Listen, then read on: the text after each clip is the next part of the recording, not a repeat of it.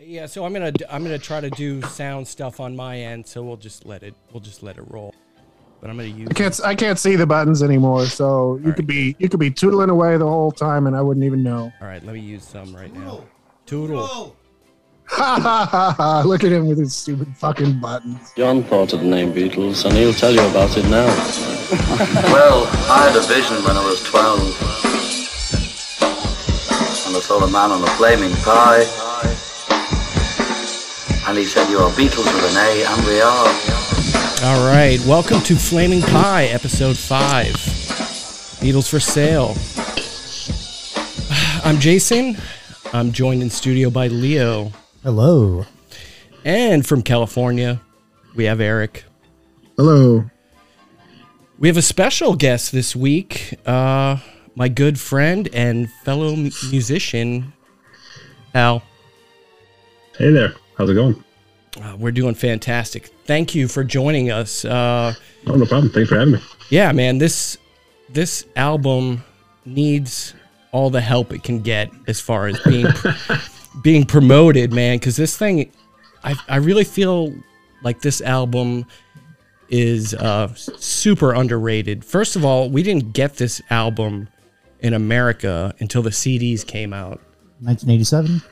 Yeah, yeah. So this is another one that was truly bastardized by the uh, um, American market and just you know like kind of shredded out over multiple albums. Most of it was on 65. Beatles 65, which I guess is actually the better album in a way because it has the two singles on it. Um, but that's something we don't really get into here because we basically focus on the um, the UK um, releases here. But this I think that the core 13 is that what it is? it seems like it. Yep, yep. Uh, so this album came out uh, December uh, 1964. At this point, they have basically accomplished. Uh, they've recorded three albums and four singles in a year at this point, which is pretty fucking amazing, right? Yeah, I think I've written one song in the last like two years. Well there's been issues um but yeah a lot of people when you when you look up this album a lot of people say it's kind of the the weakest or one of the weaker albums out there and um Do they say that because it doesn't have like the peppy hits? I think it's kind of because they went from Please Please Me and With the Beatles, which this album is sort of similar to, at, at least in the track layouts. Um, some um, originals, and but a lot of covers, and then also sort of encompassing their live act at the time. And then Hard Day's Night, which is all it's it's all Lennon McCartney material. So sort of to revert back to the the old model of you know some new stuff but a lot of covers and then basically encompassing their live act at the time. It's it's almost looked at as a step back. Am I wrong Yeah. here or what? I mean, Nope. this is this would be a kind of thing where if you had a year off after doing Hard Day's Night, like then you'd come back with your next step, but they just had to get right back in there and it didn't matter. They weren't at the point where they could say, "Hey, we want to slow down and we want to take our time on the next one." They just had to deliver the next thing. Right. I mean, they were deep in the in the bowels of Beat- Beatlemania at this point, constantly touring, um, and trying to write material at the same time, which is it's obviously uh, not easy. And it's kind of one of the, it's if it's almost like if you would take two covers off this album and put the fucking singles on it, how much does that elevate the album, right? If this had hit She's a Woman and I Feel Fine on it and you drop two of the covers, I mean, it's a much better album, I feel like. We'll drop Mr. Moonlight, which is the worst Beatles. Okay. song. No, we're going to have, we're going to talk about Mr. Moonlight, man. Um, but Er- Moonlight. that shit's impressive. Um, Yeah, you know, it's it's it's like there, it doesn't matter where you are, what you're expecting. Like it's just like being stabbed in the ear with an ice pick. The intro to that song, like no matter what you got going on, no matter how quietly you have the volume, it's still just like bam. It's just like ah, Yeah. damn it, John. Yeah, yeah. Um, so Eric, do you have uh, just a little bit of the raw facts, just uh, you know, briefly? Uh, yeah. Uh, early 1964, Beatles had landed in America with their television appearances, and demand for their records was through the roof. Uh, and then in June and July, the band played concerts in Denmark, the Netherlands, and Hong Kong. Uh, toured Australia and New Zealand, famously with a replacement drummer because Ringo was uh, sick or something. I don't know. Maybe that. Those Tons- he had deals? ta- tonsillitis, Oh, and they had Jimmy Nichols I thought in maybe it was with them. due to his sensitive stomach. Yeah, he only eats. What does Ringo only eats? Boiled Beans. potatoes and white And bread and beans. beans. Yeah. Beans on toast. Uh, yeah, he had trouble in India. Like, where's where's me boiled potatoes? um, came back to Britain with a series of radio and television engagements to promote A Hard Day's Night, uh, a few more concerts in Sweden, and began recording Beatles for Sale, the new album, in London in mid-August, only to immediately go back out on tour in North America. Right, right. So yeah, they were super busy. So it was that's why this album is is the way it is, I feel like. Um so at the time um and then later uh, mostly in that 1980s uh, Playboy uh, interview, John referred to this as their kind of country western album and you can definitely definitely hear that um, on it. Um, so while they were on tour in the U.S., they were, I mean, anytime you go to a new country, you're going to listen to the the radio stations, and they loved, you know, American music across the board. So they were trying to uh, digest as much as they could, and they were really listening to a, um, a lot of country and western on the radio. Also, while they were um, on tour, they um, met up with Dylan uh, while they were in New York. So this is, you know, it's pretty an, a pretty infamous meeting where He said, um, "Hey, have you guys heard about this thing called weed?" Yep, and um, it kind of because they had been kind of like uh, rum and coke or Scotch guys before Pills. that, and pills, Speed. amphetamine, yeah, speed. Um, and I think that's kind of why I like this album too, because you can really start to feel a little bit of that that weed seeping in. You know. Weed introspection, yeah. Yep. Um, Put apparently, some, put some larger gaps in those synapses. right. Uh, Paul, after getting a little high, uh, basically forced Mal Evans to follow him around, taking notes on uh, all his introspective thoughts. Uh, And yeah, and this is when Paul discovered that there were seven levels, right? there are indeed seven levels. That was a pres- that was almost the title of this podcast. Seven levels. Seven levels. but I figured it, that was a little too deep of a cut. Um, but uh, Dylan, after meeting them, also sort of, I mean, it was a very symbiotic meeting. They took a little bit and he took a little bit. Um, and he saw that this was where basically music was going. So the Newport Folk Festival was after this meeting, right? Yeah, right. That would have been sixty-five. That's like um, what was it, May sixty-five or something? Correct. I feel like early summer, Yes. late spring. So yeah, it took it took a while for Dylan to uh, be like come out with his uh, his Beatle band, Beatle backing band. Right, right. Um, But how much of a sheltered elite do you have to be where Bob Dylan actually has to be the one to give you your first joint? You know, it's harder to get weed in like the UK. It's like my I, I, got my my first joint from President Bill Clinton. Like no, nobody else could have done it for me but him. I wouldn't have trusted anyone else. Yeah, Yeah. seriously.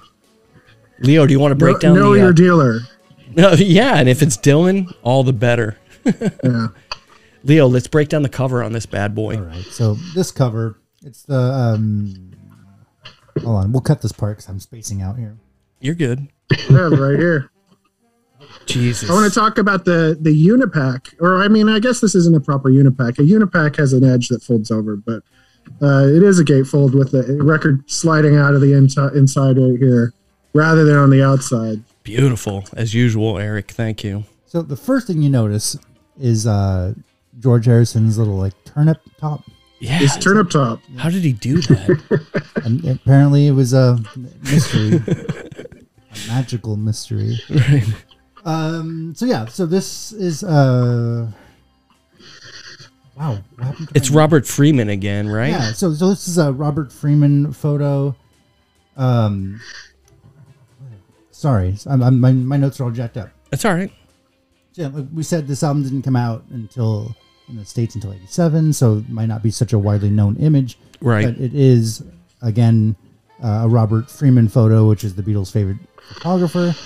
Um, one notable thing about this is he captures their kind of sullen, sulky faces, their road weary faces from being on tour and being just basically run down to hell. Yeah, they look beat up for sure. Um, he captured this photo in Hyde Park in London. Absolutely. Bags under their eyes. Yeah, yeah, and also like the the, the print of, of the name of the album and the name of the band are very small uh, on the cover, which is kind of an interesting note. Yeah, it's pretty cool. Uh, the gatefold is a photo of the band standing in front of a montage of photographs at Twickenham Film Studios.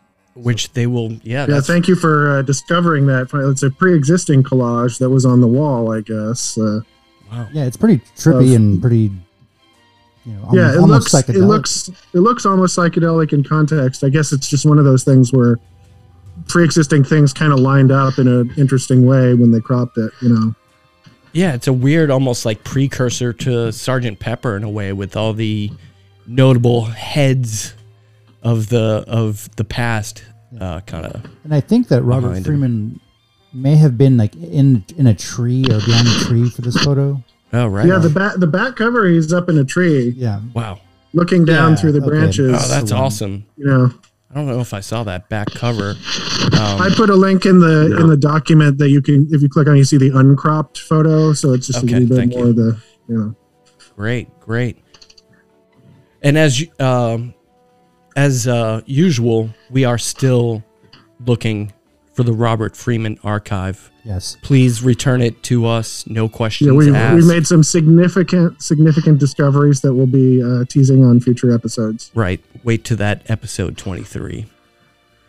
Um so what uh we'll kind of go around the uh, board here. What's everyone's kind of personal history with the album or kind of like any of the notable hits uh, from this album? Well, We'll start with you, Al. I don't know that I have a personal history with the album so much, or even the hits. Just it's just something I listen to a lot. I guess um, you and I listened to it a lot about thirty years ago. Yeah, we did for some Um, reason. Yeah. yeah, I don't know why either. I, I it's because my dad had it on CD, and it was I, I was late to the CD game, and he had a lot of Beatles CDs, and I just went and burned them all, and just listened to a bunch of them all in a short short period of a couple years. Where I like immersed myself in the Beatles, probably around like twenty years old or so. Right. And you And, and this was definitely one of them. Yeah, and that's kind of why it was like when I think of this album, I kind of think of those times like finding like deeper cuts of the Beatles, and this was uh-huh. kind of this felt like deeper cuts for me. Yeah, yeah. There aren't a lot of big hits on here. Not really, not really. Um, Not Eric- the big, big ones. right. I guess eight days a week would be about the Yep, is the biggest that one. probably is the biggest. Rock and roll music, maybe I've heard Maybe. that a lot. Yep. Yep. Yeah. Eric. The other thing I would say about this, for some reason, I, for some reason, the cover always makes me think like it should be like the Bee Gees Massachusetts cover or something. That's what it looks like to me. It doesn't look like the actual Bee Gees cover, but it just makes me feel that. That song. Well, yeah, you're right. That song's very cold and tired. Yeah, and it's the outfits in the in the background. Yeah. right. Um, Eric, do you have any history with this the album per se? Yeah, or- same deal. I mean, I uh, probably heard it once or twice in the '90s, and then, you know, it's it's it's the thing that you hear once you're trying deliberately to hear the deeper cuts of the Beatles, in my experience. And I don't think I ever, I, th- I must have owned it on vinyl like 15 or 20 years ago, and then eventually I bought the mono box set, so that kind of replaced everything in my collection almost. Yeah, we, it's a beautiful box set, Eric. I know. uh, Leo, um, what do, what do you think? Yeah, I don't really have much of a history either, other than hearing eight days a week and probably rock and roll music. But yeah, I I wouldn't say that I've I'm familiar with this album at all. Right. um, prior to diving in before you know we decided to do this podcast. Yeah, for this, man. Yeah, exactly. Um, I'm like I I've pretty much already mentioned I'm pretty much in the same boat. No one really had this before CDs, and my dad didn't have it, so I didn't hear it. But I did hear Beatles '65. yeah. I think I think definitely one of the few CDs like being late to the CD CD game myself, much like Al. Um, I discovered CDs by like my uncle who had left behind a bunch of. I think he went to prison, but he left behind a bunch of CDs, and 65 was definitely in there. Right, right. So, I think this is the first episode where we're really going to put just a little bit more weight behind these singles. Um, not just because they would fill the album out better, but because both of these singles feature kind of uh, musical milestones that deserve to be touched upon. Um, and Yes. yeah, I guess I didn't put all my notes up for these singles, but I'm going to break the ice here and start talking about I Feel Fine, um, recorded October 18th. Um, so as we go through this, we'll start hearing the date October 18th come up. It was kind of a, a day they used to just try to bang out all the covers, but they also recorded this one new song, I Feel Fine. Uh, John came into the studio with the riff and the melody, and they kind of just worked. They just kind of hashed it out in the in the studio. This is not the first time where they started writing in the studio, like incomplete songs, is it? Um, no, I don't. Wow, good good question. This that I this, feel like that came up on the last one. Like there was an Uh, example. okay. right, but this is still pr- For more information, check out the Flaming Pie podcast. I was, I was there. I just did not retain any of the information. Right. Uh, but outside it being base, uh, a basic blues song, what really stands out on this is obviously the the opening. The feedback. The feedback. Let's talk about the feedback, everyone. So they were both John and uh, George had electrified acoustic. They called them the Everlys, the, the Everly Brothers model. That's what they called them uh, within the Beatles. It has a fancy name, but it was basically the guitars the Ever, Everly Brothers used. Uh, and the famous story was they were going off to lunch. John set his guitar down against an amp.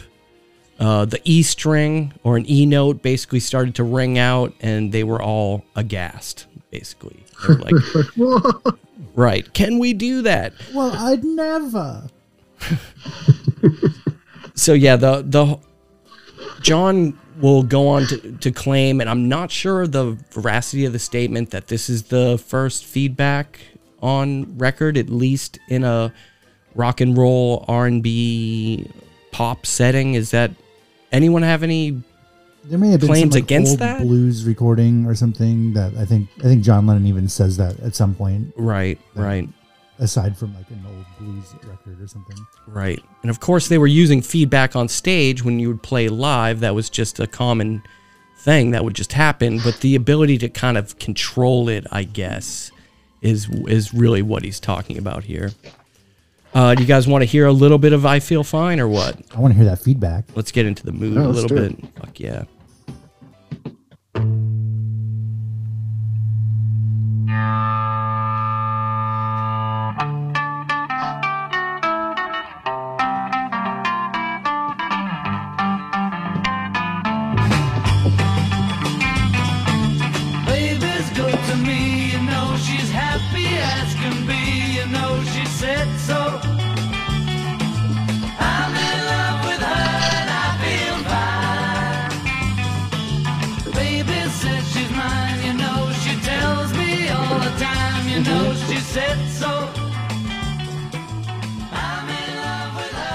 Okay, so shit. Even without the feedback, those harmonies just make make that song, man. Yeah, Well, yeah, the intro got- riff too. Yeah. Yeah, it's got that tricky little tricky little riff. We're, we were both going to say the same thing. So. Yeah, exactly. Like even without the feedback, the intro riff is just cool, anyways, and, and a lot different than what we've heard from them prior. Le- Leo, you should learn this riff. I don't know if you have, but like you know, it's got that Leo stretch thing going on. You have to go do do do, and then you have to Those hit piano pinky all the way fingers. down. Yeah, that's that's definitely uh, that's one for your hand. All right. I will uh, look it up immediately. Yeah, have it have it worked out by the time I get there. All right. But um, speaking of that, George and John would would kind of like basically kind of double each other, um, which makes it sound really great and full on the recording, and then also live. I I, I watched a few different recordings of or uh, videos of these guys playing it live, and it was just amazing. The just the intricacy of that riff. Um, to be playing that and singing at the same time is is amazing. Um, the drum pattern is is awesome. Definitely of I would think definitely something of note. Um, it was kind of one of the beats that they almost I guess they uh, auditioned Ringo with because that was a, a beat that was sort of used back a lot back in the back in the day. And i really feel this song is basically inspired uh, by the song watch your step. Have you heard this Yeah, let's hear a little of Watch Your Step. let's hear this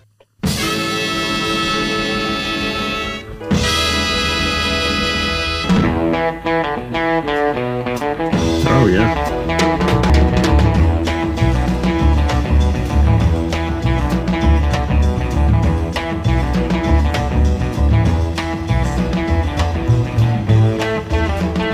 same right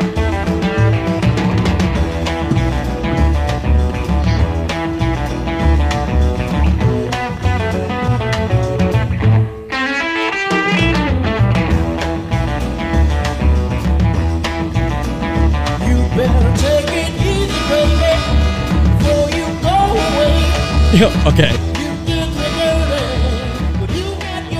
The song is going hard into my rotation Yeah, Yeah, it's a good jam.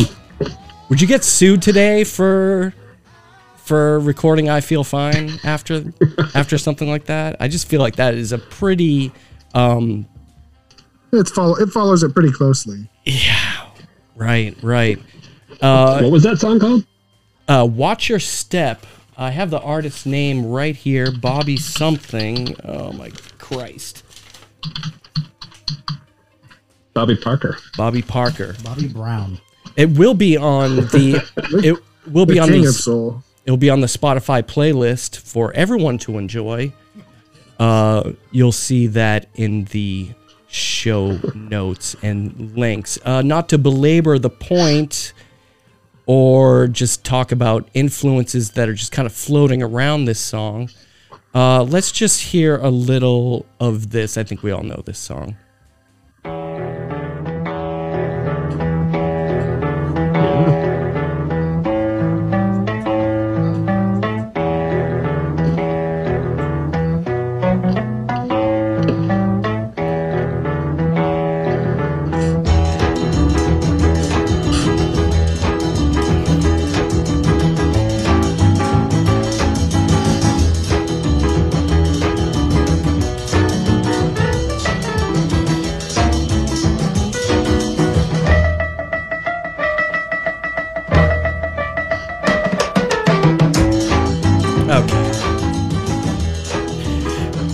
Obviously know Ray Charles' 1959 hit, What'd I Say. It's fucking awesome. But uh, let's just hear him real quick. When's he gonna sing? God damn it, Ray. Master of suspense. Fuck, this is, this is always a jam. It's that offbeat, Yep. right? Hit, hitting the rim on the offbeat. Yeah, it's not just the.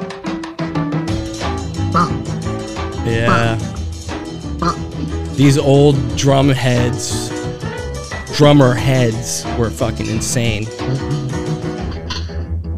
All right, we don't have time for you right now, Ray. Um, I, I have the exact same uh, Wurlitzer model that he used, over, just right over to my right. I I can't play the song, but I could roughly make the sound. I do not doubt that in the slightest. So yeah, this was a number one hit for six weeks in the UK. It did some damage in the US as well, not quite as much. Um, but yeah, guys, final thoughts on "I Feel Fine." This is a single. We shouldn't even be talking about it this much. It's part of this album story. It still is. Yes. Sure. Final thoughts? Fuck, let's move on to She's a Woman, recorded October 8th. Um okay. So talk about a, a artistic flex. Uh Paul was on his way to the studio, blah blah blah. I'm Paul McCartney. Paul McCartney. He wrote this in the studio. He wrote the whole song basically in the, in in the studio on the spot. Um and you can this is one of the first songs where Paul's bass really starts to take the lead in the in the whole melange of the song. Um the the guitar in this should we hear a little she's a woman should we hear a little she's a woman first to get into the mood of it or or what Yes, yes we should hear it. all right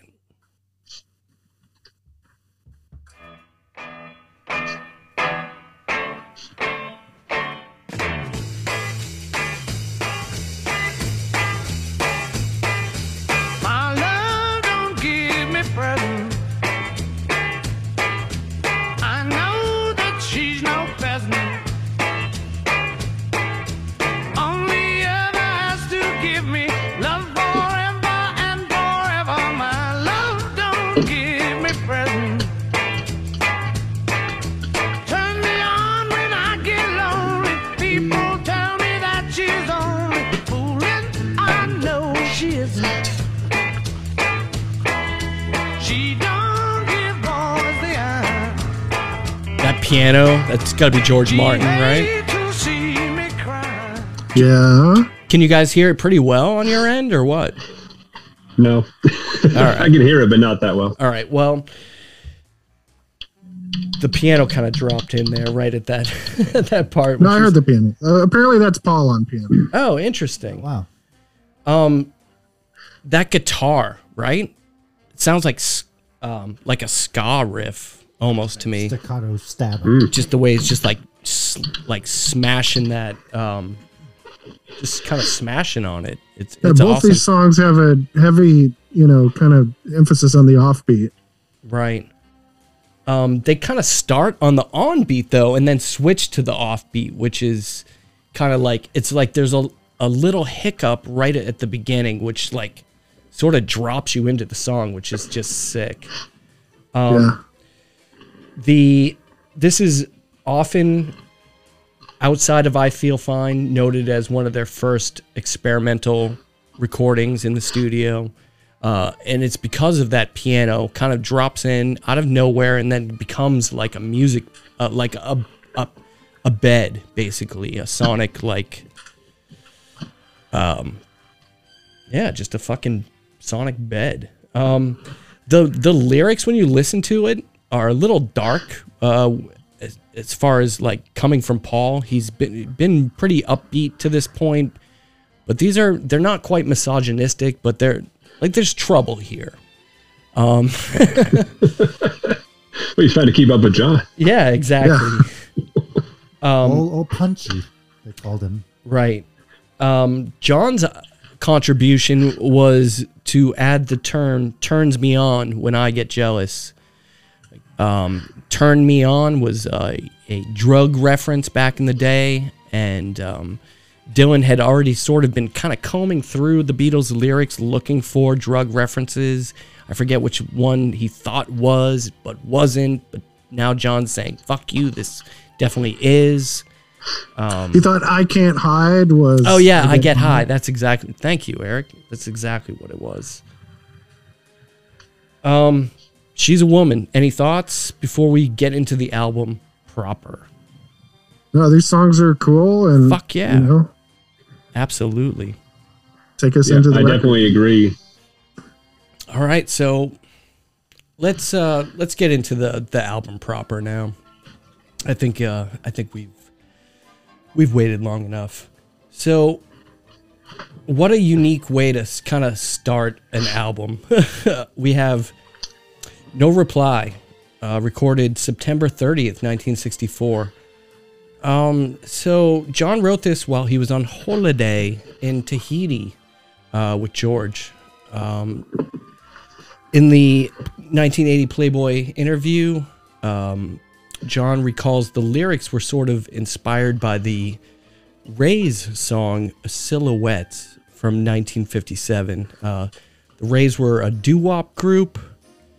Uh, I guess if you've watched, geez, what, what, where would you've heard Silhouette?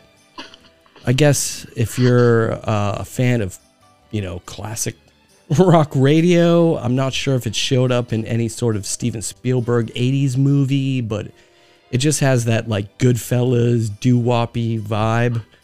I can see how he was inspired by it a little bit, and uh, we'll just give a little taste of uh, the Rays silhouettes.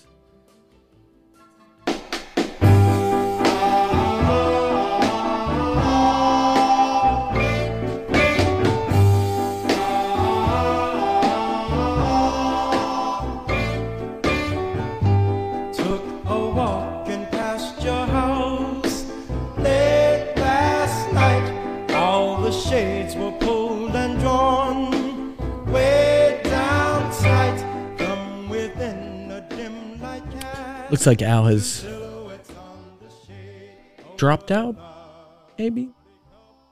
Ghosted. He ghosted us. Doesn't like do wop. Actually, we should hear where at least the beginnings of uh, No Reply came from, like uh, like an early version of it. Uh, it's just see see how fast um, it progressed. No reply, take one. One, two, three, four, one. This happened once before when I came to your door. No reply. They said it wasn't you, but I saw you peek through your window. I saw the light. I know that you saw me. Okay, you can hear it's very like square, right? Very like Yeah. floor on the floor. Um, I definitely like where they where they took it, and I yeah, they, Yeah. they said this needs to be like sad. This needs to be like a sad song. It feels This sad. feels this feels way too good. right. yeah yeah it's it goes from fairly generic to like kind of really super interesting texturally and sonically and i mean i also want to kind of give john a shout out for the great leap forward here is that this is another like john is being cucked song but he doesn't respond with violence he, he actually this is a much healthier a much healthier he's not like he's not making death threats he's not like No. winding up his fist he's not lining up his knuckles Correct. uh, he's just getting sad. He's just like, I feel sad. Like He's which is working the through correct. his, he's working through his sadness through song. Yeah, let's. Yeah, it's Right. It's this is emotional growth. If if you can feel sadness without immediately transmuting it into violent rage, then you've grown as a person. You know. And if you wait about four minutes, he tells us he's a loser. Which is actually like now he's just being a toxic male again. He's like, oh look what you you, made, you turned me into such a loser. Right.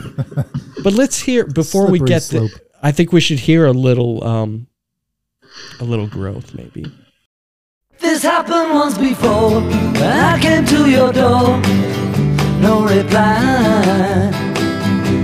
They said it wasn't you, but I saw you peep through your window. I saw the light. I saw the light. I know that you saw me as I looked up to see your. I tried to telephone, they said you were not home. that's a lie. Cause I know where you've been, and I saw you walking your door.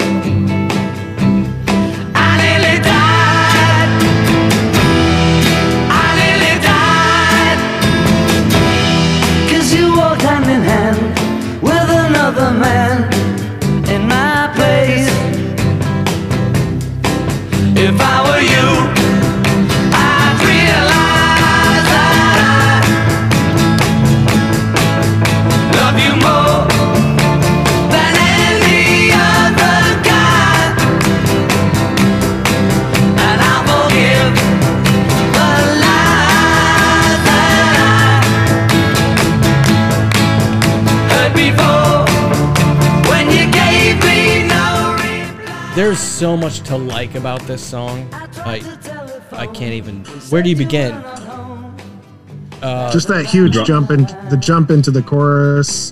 Yeah. and it inverts. You know how I was saying on the last one, it's like they would have kind of a major key into a minor key. Uh, or I'm sorry, I meant to say, you know how on the last one they would go minor to major, and the major would be the big jump. This inverts that, and the minor is the big punch. You know, the A minor is the big punch that socks you. Yeah, it's it's. I mean, in I because I'm a drummer and I'm less intelligent than all you um, guitar players and keyboard players and whatnot. Um, I d- I just I hear the uh, quiet, loud. Yeah. Quietness of like the Yeah, Pixies, dynamics. or Yeah, just dynamics. like It's huge. Yeah, like that's a huge fucking pop. amazing, man. Like who's who's fucking around with stuff like that back then? Like to that And they level. made the right choice. They made the right choice to change that drum beat at the beginning too into that sort of samba, whatever bossa nova. I don't even know what that's called, but Yep. yeah, Yeah, instead of the uh, like the straight ahead, but then they they Yeah. do kind of go into straight time during the um Yep. the chorus, and then the bridge is like almost krautrocky with the like um the the. Are there hand clapping. claps in that too? Yep, yep, the hand claps, the aggressive aggro hand claps. yeah. But yeah, just one of my f- absolute favorite Beatles songs, man. And again, it just hides on this album. I didn't. I wasn't aware how much I liked the song until that last chord, and then I was just like, "Oh, that's a fucking brilliant way to end the song." And the first time I heard it, I had to like listen to it again a couple more times just to be like, "Yeah, that's a fucking solid song, man." Yep, yep, Uh, this is um, this is a new level of Beatle magic, I would say. absolutely. Um, one last note: this was slated to potentially be one of the singles um, from, uh, you know, from this project, but um, it was, of course, supplanted by "I Feel Fine." Guys, should we move on to "I'm a Loser"? Yeah, one-two punch, man. Seriously, um, do you want to hear "I'm a Loser" just like uh, right off the bat here, just to get into the mood, or what? Yeah, drop it. Let's just try that. Let's see. I'm a loser, and I'm not what I appear to be.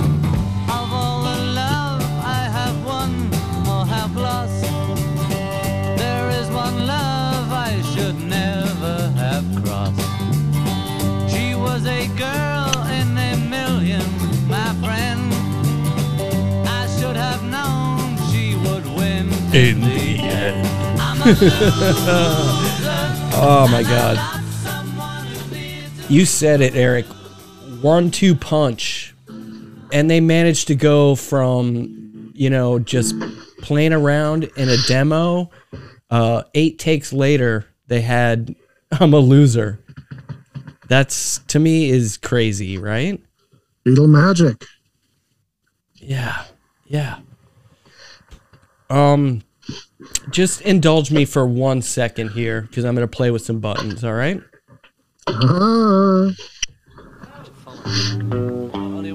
Just take take seven. Ready, I'm ready now. what is this? Revolution Nine? George, you ready? George, you ready? Seven. Seven.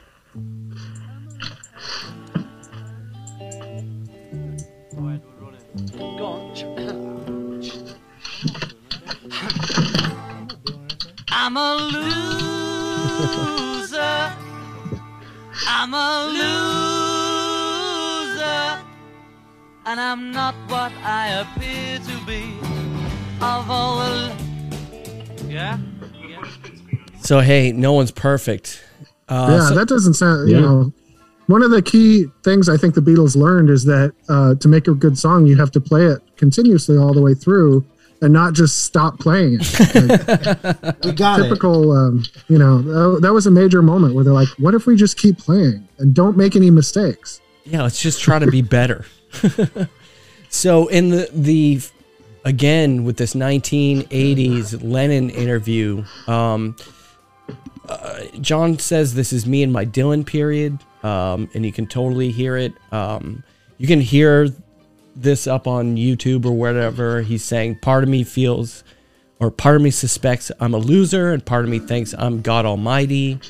Um, and definitely in this song and in this whole album, you can hear um, both the country music and Dylan um, uh, ness of it. You know, just the the influence. You know.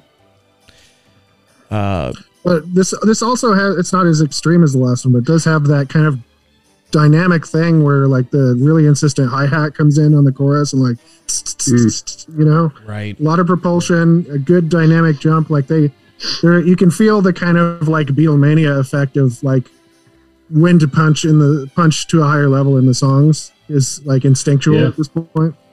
Absolutely. You can almost hear the screams of the crowd there. Yeah, Like it They're- goes from the country feel to hey, the Beatles are here now again. Yeah, but you're right. They're like like writing a comedy bit. They're basically leaving the gap in for the either the applause or the laughter. In this case, the screaming. Um, this is one Paul, of Paul Paul really switches up the bass in that part too. Yeah yeah. He's From the definitely from the country style to all of a sudden it goes into that walking. Yep. yeah. It's amazing. Uh, it's one fuck man. It's one of my favorites for sure. Um, Mhm. you this is John's last harmonica solo.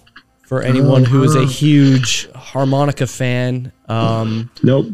Down with it. Seriously, We're- No more harmonica. I- I'm fine that it's basically gone. Outside of Rocky Raccoon, it shows up, but I feel a little bit more tastefully. I left I left my ham sandwich at home. I'm I'm sorry for that.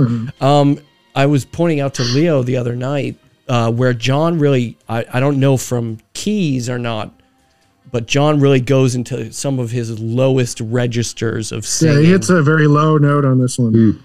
Yep. Never have lost. I and, and that's just awesome. That's just like it's I can feel it in my in my guts. And supposedly uh, the next time he does that is on Happiness is a Warm Gun. Yeah, there are. There's a lot of really high notes on this album from him. I mean, obviously, Mr. Moonlight has a big, huge treble hit, but um, um, when we get to it, I'll remember which Paul song has like a really, you know, I'm uh, some oh darling style screaming from Right, Paul. right. Uh, before we move on to the next track, uh, the original pressing of Beatles for Sale is actually misprinted as I'm a looser with two losser? losser with two S's. Yeah, Lasser. Yeah. Yeah. So, uh, Eric, I know you're a big vinyl head. Keep your eyes peeled. Is it? No, this do you is have an corrected. eyes? This, this is corrected. This is the All right. Sorry. 2014 mono repressing. Oh my God, guys! Babies in Black up next. Uh, recorded August 11th. Uh, so this was the first song they actually tackled f- uh, for the album. Uh, it's six eight or three four time if you prefer the waltz timing. Um, and you know, I think I said the last in the last episode that uh, this was something that that was some of the last time they went um, face to face on a mic. But this was another one where they just decided to get in each other's fucking faces. And uh, when you, if you watch the Shea Stadium, uh,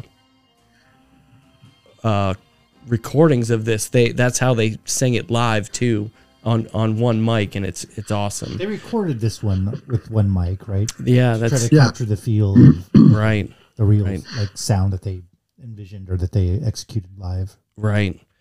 Um, again, just one of my one of my favorites, man. I I, I don't know if I just like these moody ass Beatles tracks, but um, let's let's hear a little Babies in Black. Let's do this.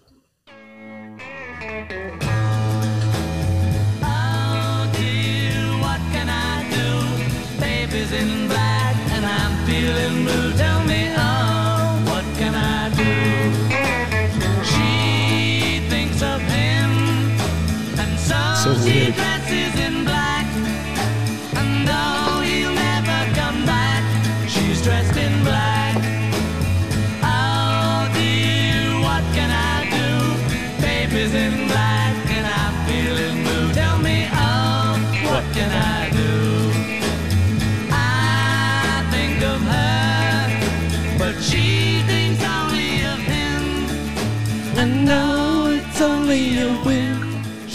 thinks of him.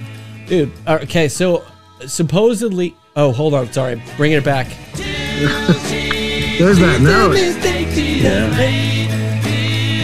can I do? Baby's in black, and I'm Feeling blue. Tell me, oh, what can I do? Oh my god, fuck. I could just like I'm just gonna keep it kind of in the background. this song is badass. I'm sorry. Yeah. That's Yeah. one of my favorites from this for sure. So it's a one, two, three punch, actually. Yeah, man, they just keep So gut punching us outside of the covers, and there's still some good covers. Um, but just this is a moody fucking album. Um, that's Even from the from the cover photo to yeah it just exu- it exudes like a feel um i love the again i love the harmonies it, it's just they're just paul is just at the uppest most peak of his register trying to just and there's just oh, something was on the bridge, definitely. yeah, and there's something about John's nasally attack Yep. and Paul's purity that just is like it's bitter, it's it's like sweet and bitter at the same time. Uh Yep. and And it's, it's, one where the harmonies go the entire song too. absolutely uh and it just swings. Uh, Ringo is not just playing a straight like Right. The dude is fucking man. He's, he's Ringo is Yeah, he's swish swashing, you know. Um, yeah. He even breaks it down towards the end. It takes out the hi hat and the cymbals and just kind of Yeah. just does a little breakdown. That's Yep, good. yeah, he does. I'm not There's a sure. weird thing I noticed listening in headphones that I I don't know if I ever noticed it before or not, but during that part, there's a low guitar just doing bends, just going. Brown, Okay. I'm glad you mentioned that because even the um, uh, the solo part, right? the solos and then George's like little um, I don't know what you call them fills or whatever, Little embellishments. where he's like, ju- I don't know if it's a whammy bar, but those, it's awesome. It I think sounds he's like just a, doing bends, but they're very country style bends that are cool. yeah, they're awesome. Is it like a slide bend or s- I, I don't I know. don't know. I think he's just bending it. Yeah, Yeah, he might do a little like pre-bend thing where he bends a note before he hits it. It's fucking sick, dude. And It, it feels it's again, it's off-putting. It's just it feels like Yeah. a audio haunted house or something, you know? Right. And he does he does those same things during that breakdown towards the end. He does kind of the same thing, but like an octave lower or something. He does they're really low. Yep, yep, It's, it's pretty cool. yep. Um, so uh, all good things must kind of not come to an end, but we got to move on. Um, combo breaker. Okay. we have a little combo breaker here, but there is some juice to this next track, which is rock and roll music. Um, so recorded October 18th. So I briefly mentioned earlier they used the 18th as a marathon session to get through all the covers and I Feel Fine in one fucking, I think it was either nine or 12 hour session. Okay. Rock and roll music was done just like Twist and Shout in one take. Um, they used this song to open their live show um, through most of their uh, Through 66, right? Absolutely, this is one I of was just I was just watching Candlestick Park today. great show, man. Uh, it's what a, what a bummer that you know to have the Ronettes on the tour, but no no Veronica. You know, Yeah, well, I mean, there were. Please uh, join us on our. Uh, uh, what's uh, what's the? Bigger than Jesus episode? I was gonna say our other Ronette podcast. I was trying to think of a f- uh, punny name for our Deep- a deep Ronette uh, podcast that is fake. Be my be my little podcast. Yeah, Thank you. perfect, perfect. Oh. Um, Nothing but Ronette. Yeah. Um, Ah, I like it. Ronette. so, rock and roll music uh, done in one take. Uh, let me cue this bad boy up. We all know it. Um, let's just hear it though.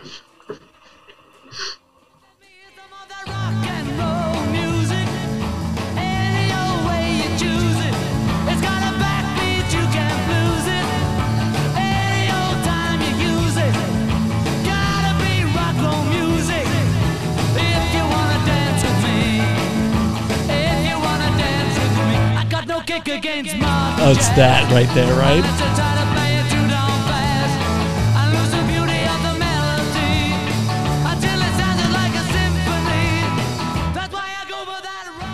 Okay, it's so it's the slap. It's some of that slap back. Slap back delay, a quick echo. Yeah. that really makes it. Um, I, yeah. It's this- a it's a John Screamer, but Yeah. I would say maybe a lesser John Screamer. right, right. Um, but really, uh, an uptick from the original. Let's just give Chuck uh, a second here.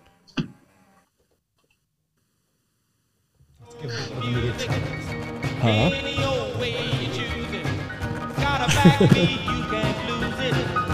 Any old time you use it. It's gotta be rock roll Way more music. keyboards. If you wanna dance with me, if you wanna dance with me, I have no kick against modern jazz.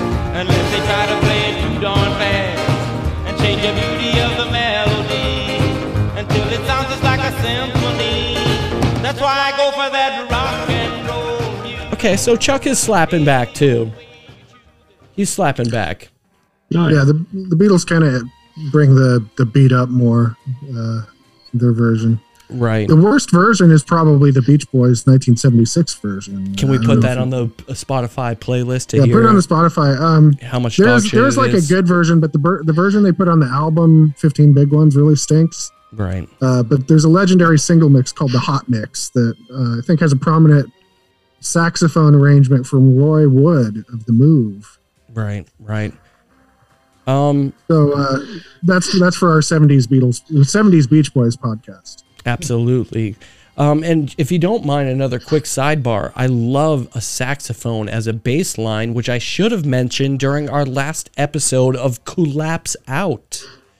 Uh, There was a lot of saxophone on that episode. There was, and that's uh, on Collapse Out, our other podcast, where we broke down Women's Month via mixtape, where we had both uh, my wife and Leo's wife, um, Mickey and Heather Q on.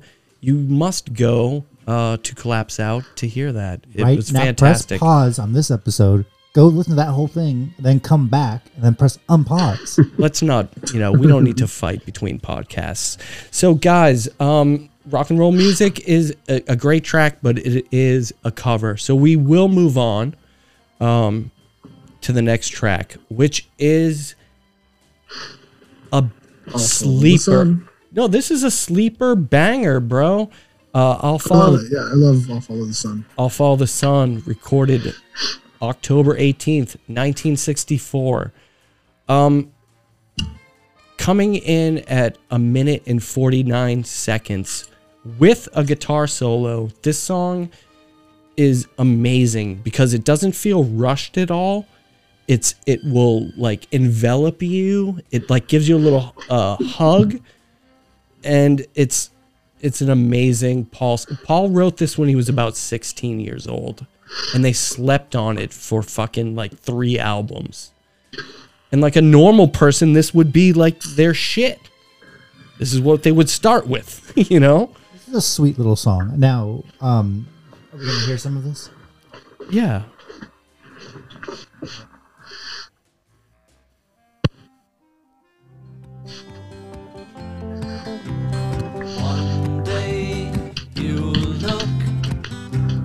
See I've gone.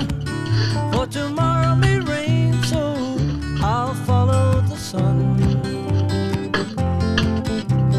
Someday you'll know I was the one. But tomorrow may rain, so I'll follow the sun. And now the time has come, and so my love I must go.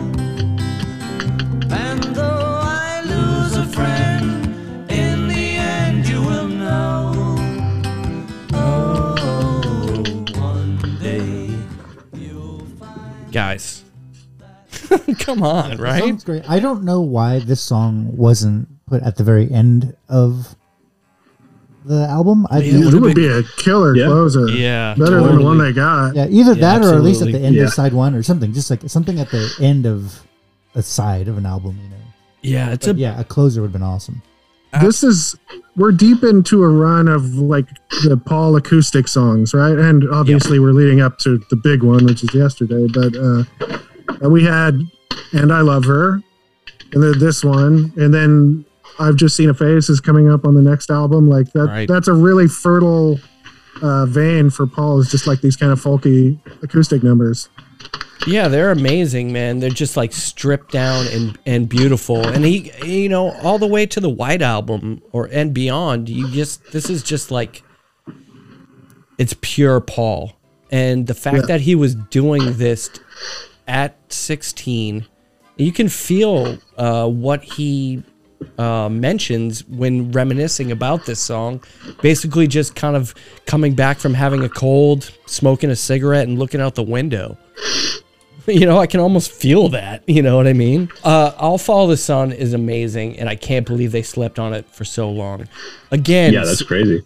so they're they're hurting us here. So we get an amazing track, uh, and then another cover. Um, we get Mr. Moonlight up next, recorded August fourteenth, uh, nineteen sixty four. Takes because this was in their set and had been for um, you know since the Cavern Club, since uh, the Kaiserkeller in Hamburg, since all those sleazy. I can and can you imagine the Beatles doing Mr. Moonlight again in these German bars where everyone's fucking there's everyone's going crazy. They're all drunk as fuck. Um, I, I heard this is where some of the Beatles, like dur- during these these shows, is where they developed uh, an affinity for German beer. German beer and putting toilet seats over their head and playing in the at least semi nude. Um, I, a lot of people don't will say that this is the worst track on the album. I reserve Yes, I will. Eric being one of those people. I reserve it for another track. Um, I won't spoil it, but let's Let's talk about that sweet, sweet organ solo that Paul plays. we won't make it that far enough into the song, but let's hear a little Mr. Moonlight. Mr. Moonlight.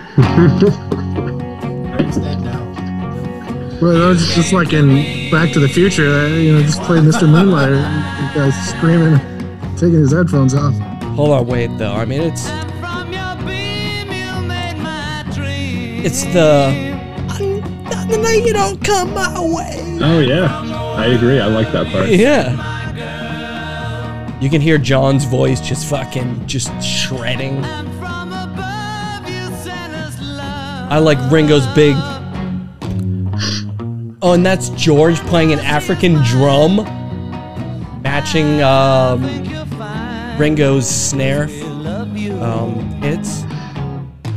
Mr. Moonlight. Hear that drum? Al Yeah, can. They must have just had it lying around the studio. They got a lot of use out of it. Come again, please. I don't like all the vocal harmonies in it. It's weird. I think that's my problem with it. Yep. But Yeah, hold on, don't wait, wait, wait, wait, Beatle wait, harmonies wait. at all. And the night you don't come my way. Fuck yeah. Yep, I like that. So yeah, That's a th- solid, solid performance right there from John in that. Yeah, it's all those low monotone sounding harmonies I don't like in it. Mister Moonlight. yeah, that's all that very yeah, that's very like it. strange. That's It definitely sounds like it's like three Ringos singing. singing back yeah. That's exactly what I get from the organ too. It's just like meh, meh, meh, meh. Yeah, the organ solo in it, played by Paul on the Hammond, is fucking whack. I will totally give you that. Did we already say that this was four takes for Mr. Moonlight? They also they had taken an earlier crack at it and then came back to it. So Yep. that's amazing. you know that they didn't like that they weren't demoralized enough by the first attempt to they're like, no, we got to get Mr. Moonlight right. Okay, so maybe you haven't. Maybe this is what it is. You haven't heard the original version of um, Mr. Moonlight performed by Dr. Feelgood in The Interns. Um, really, Motley Crue? Please, Yeah, in- wow. please indulge me. He's the one you call Dr. Phil.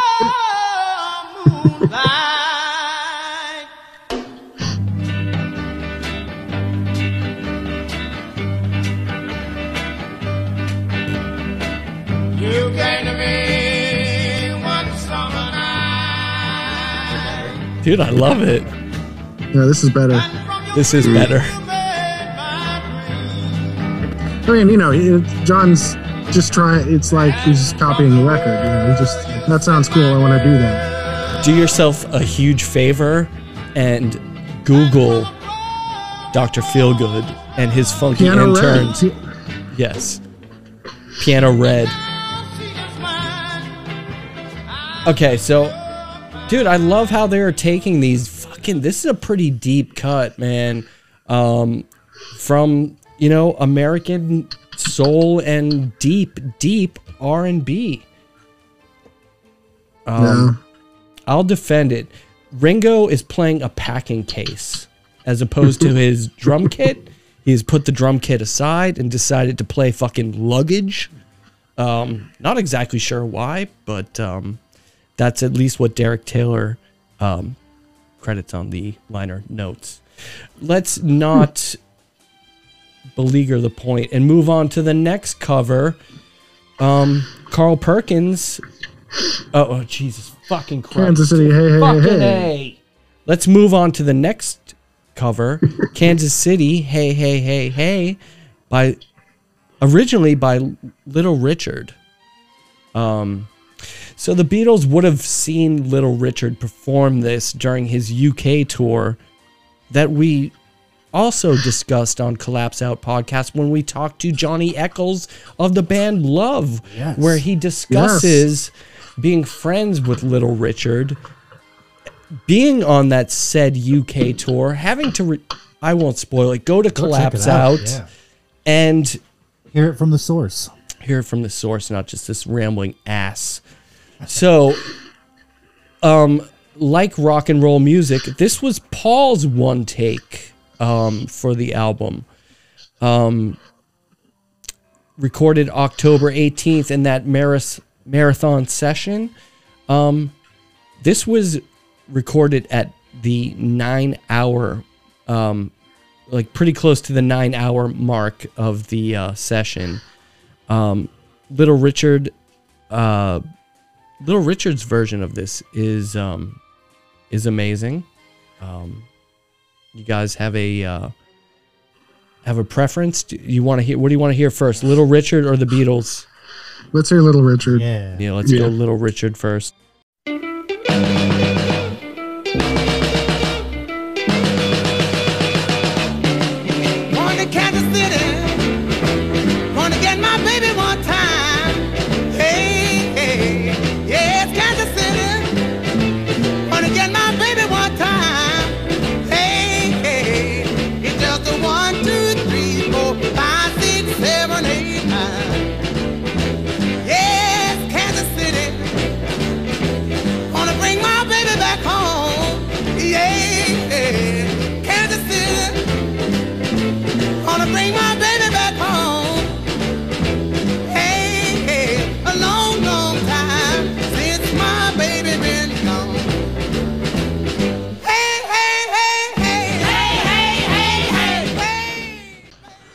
Guys, that shit's hot, man. I mean, you can't beat Little Richard. Um, but no, the- I'll take Little Richard on this one. I will take Little Richard, but we will give the Beatles their due.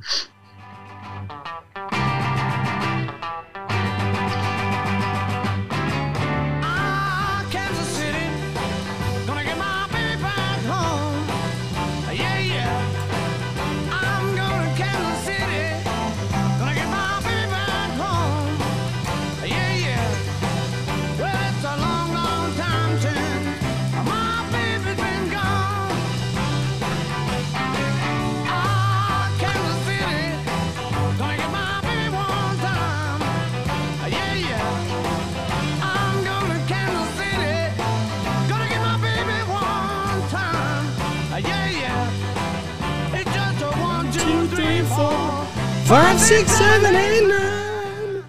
you can, you can hear the like the uh, that Bye bye. Anglo Bye bye. Bye bye. so long, so long. I'm not gonna let that drift in, drift in. no, no, it's true.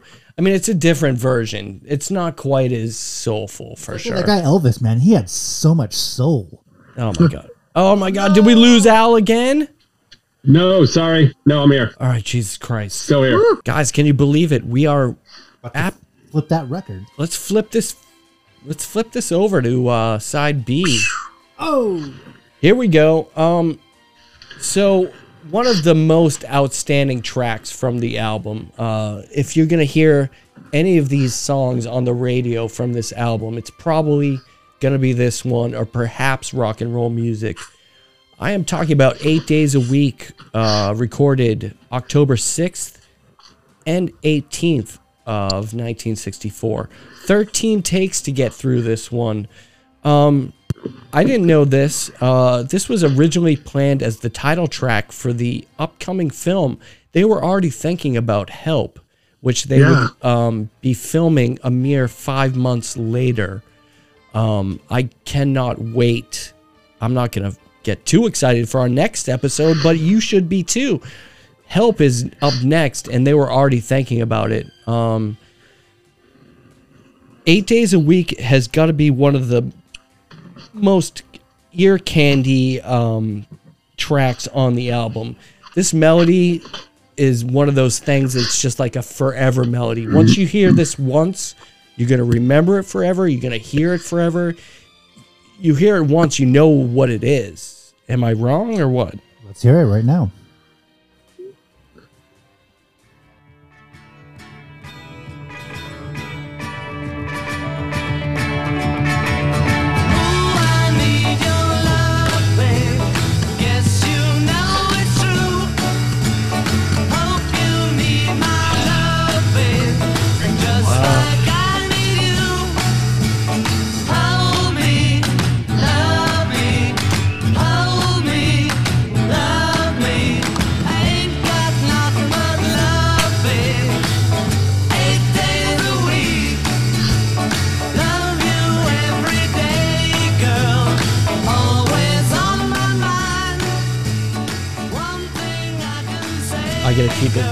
Keep it in for one more second. One more second.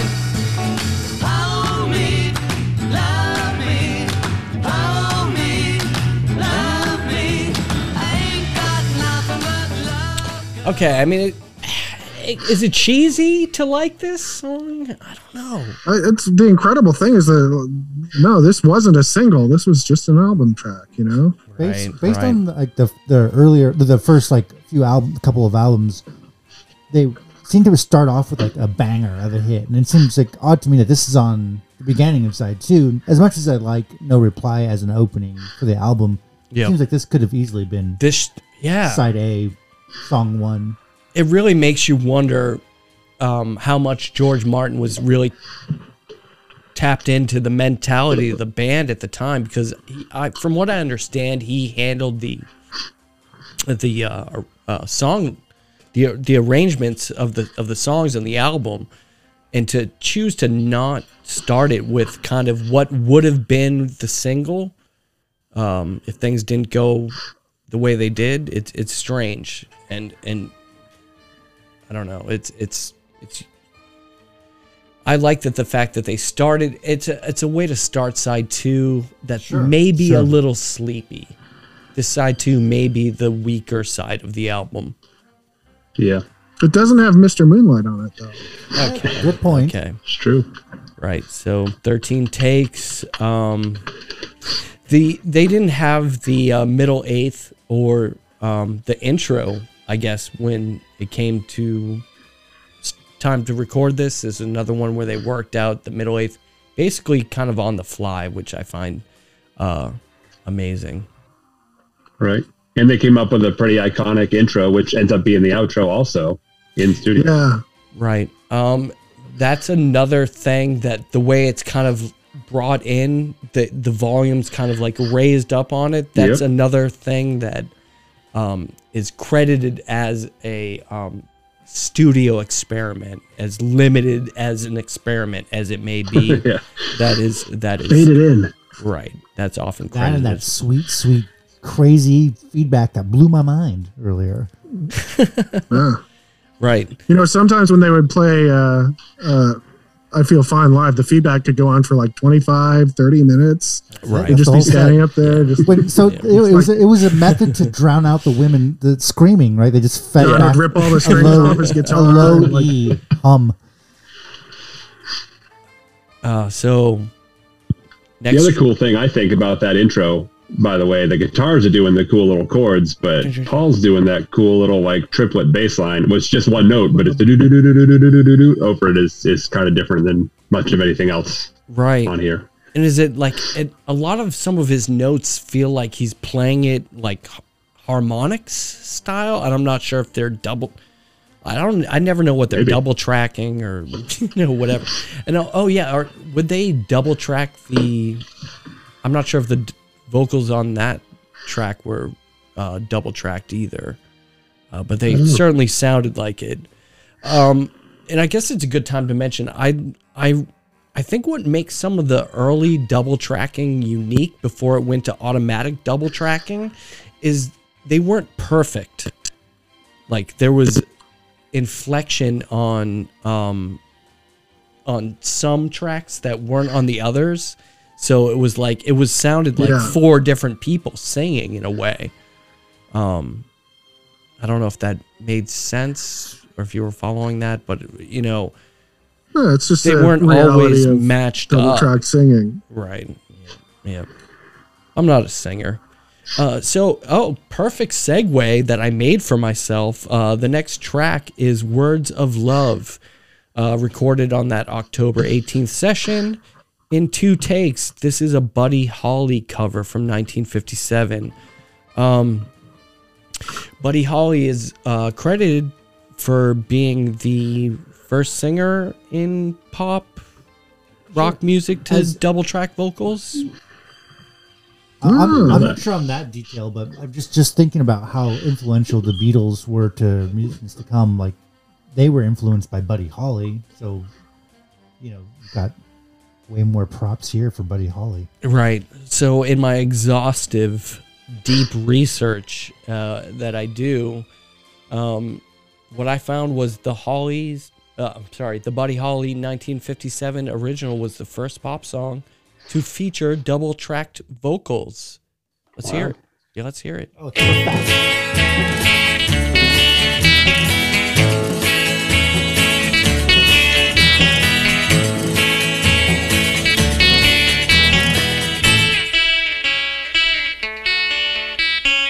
Hold me close and tell me how you feel. Tell me love is real. Mm. Words of love you whisper soft and true. Darling, I love you. Mm.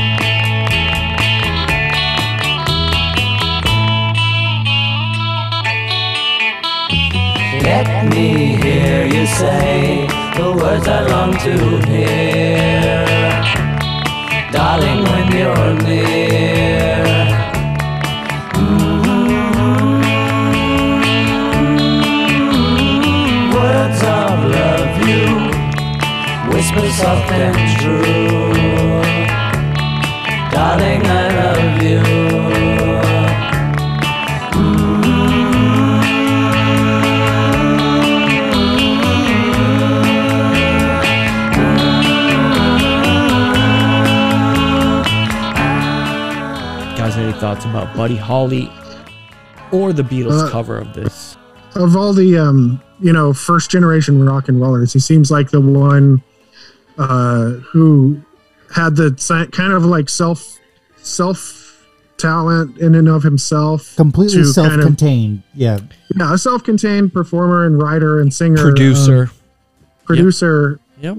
uh who could have you know it's just like i would have loved to have heard this heard the psychedelic buddy holly album Oh man, Yeah, it's Yeah. a shame for real. What what would Bud- Buddy Holly sound like if he got handed that joint by Bob Dylan? Yes, that's Yeah. what I was just thinking. Because Bob Right. Dylan was at one of these. Uh, he would have called the cops Fucking square. not Lubbock, Texas. I guess they're pretty uptight there. True. I've, I've never been. I wouldn't know. So As for the Beatles version of this, I'll say they went way overboard on the hand claps. The hand claps are very aggressive. Yeah, they're like eighth note hand claps, not quarters like they usually do. No, truly. They're using a double-handed clap method where you head like this. Hey, Right. you guys remember Kenneth Toast? What's his name? Who did the, the did the super fast clapping? Look him up on YouTube. similar him. Similar. He's the most he's the most famous hand clapper of all time. Uh, his name is Toast. Yeah. We'll link to toast in the uh, notes. um, I do I do like how they elongate out the um the words. Tell you know, tell me what is and they really like Buddy Holly out the uh the fr- the the phrases like darling I love you. you know. Yeah, just like Buddy does. So they were trying to be faithful at least in the in the uh in the cover. Can we move on to Honey Don't? Just Do to we knock, have to? yeah, we gotta, yeah, we have to, we do have to knock it out. You know, I know. If I have a least favorite on here, it's this one. same here, same here. Um, I normally don't mind uh, a Ringo track. I find it kind of endearing and charming, and you know, it is hard to play the drums and sing at the same time. Not that I've ever really tried it. Um, but again, um, it's uh, it's a cover. This one was recorded October 26th, not during the 18th session. Five takes to get this one out. Uh, and this was also tackled during the last day of recording for um, the album proper. It's a Carl Perkins original. They were all fans of Carl Perkins, most um, notably George. Um, he was a huge fan of Carl Perkins, and it comes through in his guitar playing. Uh, let me see what I have queued up for Carl Perkins real quick. I'm not sure which one it is. Let's see what we got. Oh, it's this one. You say you will when you won't? You tell me you do, baby, when you don't. Let me know, honey, how you feel. Tell the truth now, is love real? Uh-uh. Oh, honey, don't. Well, honey, don't. Honey, don't. No, honey, don't. Hey, honey, don't. Say you will when you Carl Perkins did this way better. Um, Ringo's Ringo's delivery in this one is has got to be some of his more rougher singing, uh, just across the board. I can think of a lot better Ringo uh, deliveries than this. We got to hear at least the tiniest snippet of it. I'm sorry, please, Honey, It's not my no. fault. I, I, we have to. We have to. Jesus, it's not my fault.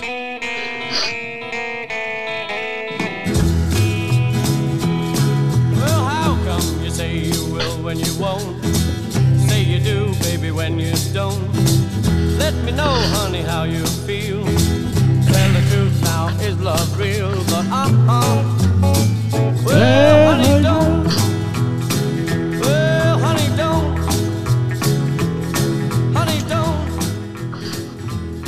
So I'm going to say the best um, part of the Beatles version of Honey Don't is is the guitar playing. You know, it's pretty skillfully handled. Yep.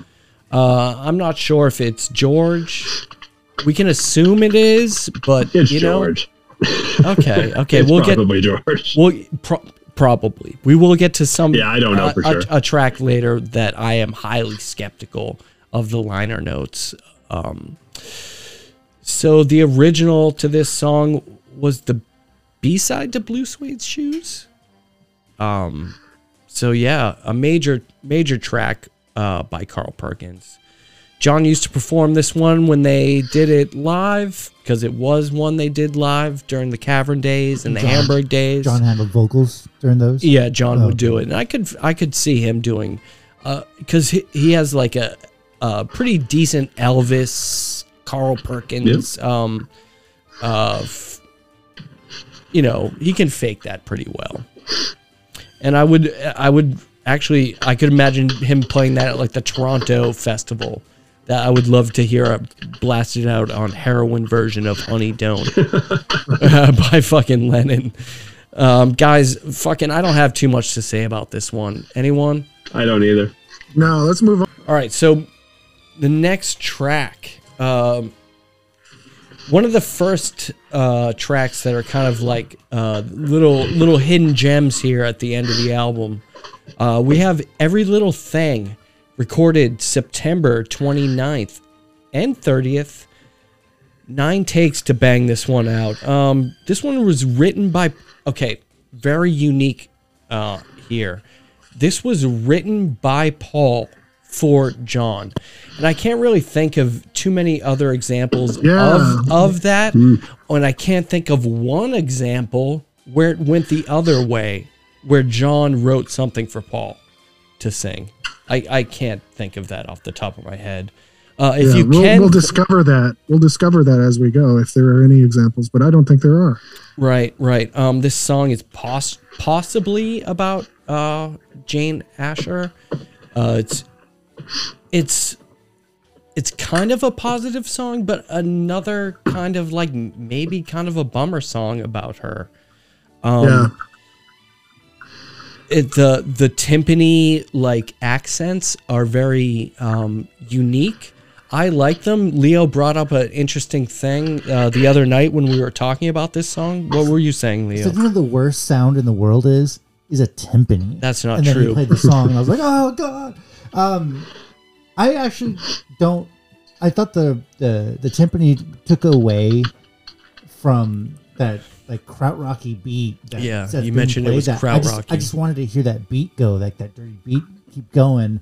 And I would have loved to hear a version of it not accented by the timpani, even though the timpani does add like quite a, a big element of uh, like grandioseness that the Beatles would tend to that we'll come into later on. You know, Yeah, it's more produced with the timpani. Yeah. And, uh, you know, I, I like it. Um, and again, it's I've I feel like I've fucking just repeated myself over and over again. But this is another one of my favorite Beatles songs.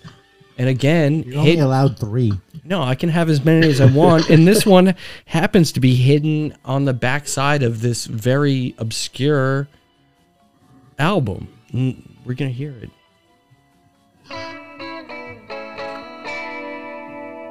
When I'm walking beside her, people tell me I'm It's lucky. great. Yes, I know I'm a lucky guy. I remember the first time I was lonely without Like a weird drum pattern on top of it too.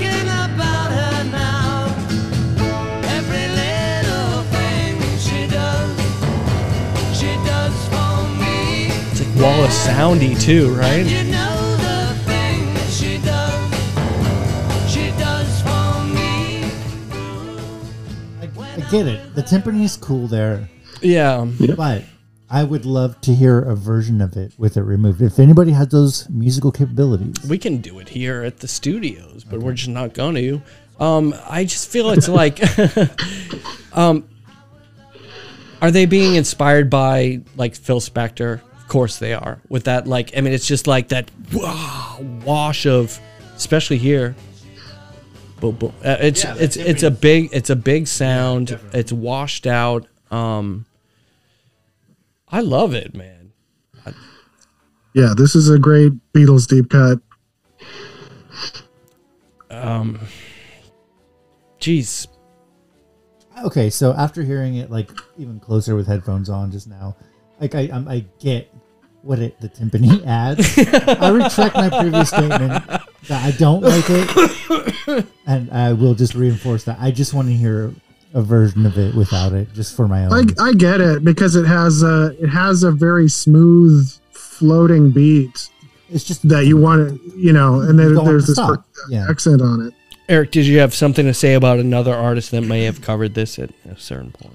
Uh, yeah, Yes did like a it was their first single. The band Yes, the progressive rock, uh, and it's like nine minutes long or something, or six minutes long. Oh, It's- it's the nine minute version.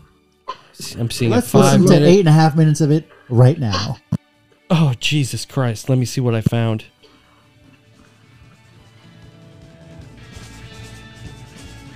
five and a half minutes. So they did blow it up. This is how it starts. Yeah, there's a, there's a lot of um, No. Okay. there's a lot of like prog preamble. Oh Jesus Christ! It's strap in. All right. Okay. No, I'm Yeah, listening. it's like I'm two listening. minutes in before they get to Two the- the minutes? bump.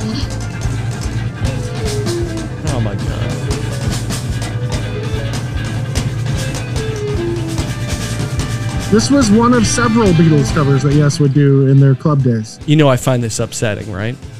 I'm glad I'm here to make you squirm on this podcast. That's that's what makes this podcast tick. Is when I can find something just like, oh, Jason doesn't like this. I'm going to do more of it. I'm listening. I've been. Tr- Can I scan two It's minutes a- forward? No. It says here, and it says here on Wikipedia that they also reference Day Tripper in the intro of this. Oh yeah, yeah. oh, let's that. listen. Yeah, let's listen for it, everyone. Fucking a. Much like Type O Negative.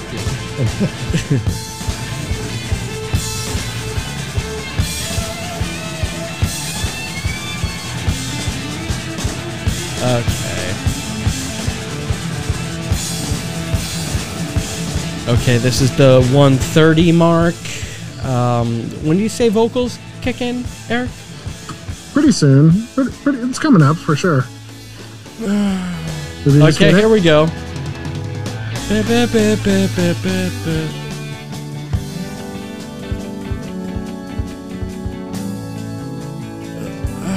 There you go. There you go. There's that. Yeah, I hear it. There's the day tripper. Yeah. I'm walking beside her. Oh my god. People tell me I'm lucky. Oh Jesus. Yes, I know I'm a lucky guy. I remember the first. Okay, so you can find more of this on our Spotify playlist. I refuse to have it bring the energy of this fucking podcast Are to a kidding? weird level. Energy. my heart is pumping, man. I got the prog blowing in my veins now. This is like, it's not my fault that you guys are completely Dude. like ignorant of uh, progressive rock uh, greatness. I am rolling And a I'm- that's what I'm 20 here. Is Jason annoyed? Yes. I am rolling Is a a good 20 episode sided if Jason's die. I am rolling a 20 sided die to fucking rebuke your yes spell. uh, but guys, every little thing is fucking awesome. Um, and even the yes version, I will go back and listen to uh, to that on my own time. Pretty epic. Yep, and you can hear it on our Spotify playlist. Well, this is also this is like the obscure side of Yes because this is before Rick Wakeman, before uh uh who's the fucking guitarist? Jesus Christ. Is their original Steve Howe? guitarist? Yeah, Steve before Howe? Steve before Wakeman, before Steve Howe, uh Pete Banks, the original guitarist. So uh yeah, it's no, it's obscure somewhat in Yes canon. Okay, so a contender for best song on the album is the next one. This this is a major sleeper for me. I mean, Eric. it's so unassuming. It's so unassuming. Like take the wheel nothing on. about Take it the wheel on like- this one. I don't want to spoil the party. I, I don't know what it is. I don't. It's. I hear the Byrds in this. I hear a ton of West Coast, L.A., Buffalo, Springfield. Like to me, this is like the template of that golden honey California folk rock sound. Like as country and western as it is, like this is the kind of hybrid that becomes folk rock to me. Like um, I don't know what it is. Like it, there's nothing that's gonna hit you over the head in this song. It's just a really perfect, self-contained little song with the harmonies, and the guitars, acoustic and electric layered. You know, it's just it's all there. I love it. Yeah, let- let's hear a little bit of it right now.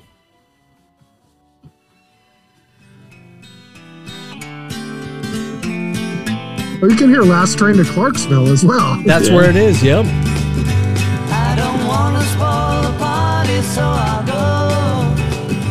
I would hate my disappointment. I love this And one. again, with the, when Paul's voice shoots up, you know, Yep. chills. So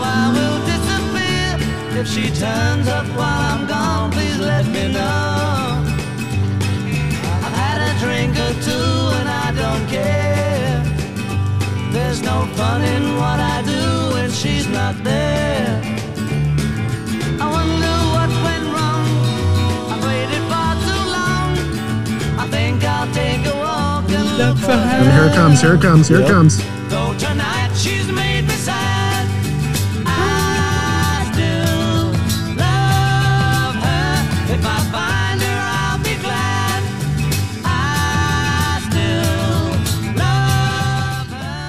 That's amazing harmonies. Just, just turn that up. Just turn that up as loud as it goes. That is Seriously. you know. and during Yeah. that uh, high harmony part, is there like an additional like drum Boom, thing in there? boom, boom, boom, boom. Yeah. Yeah. it's sick, man. Um, so Beatle magic. Beatle magic.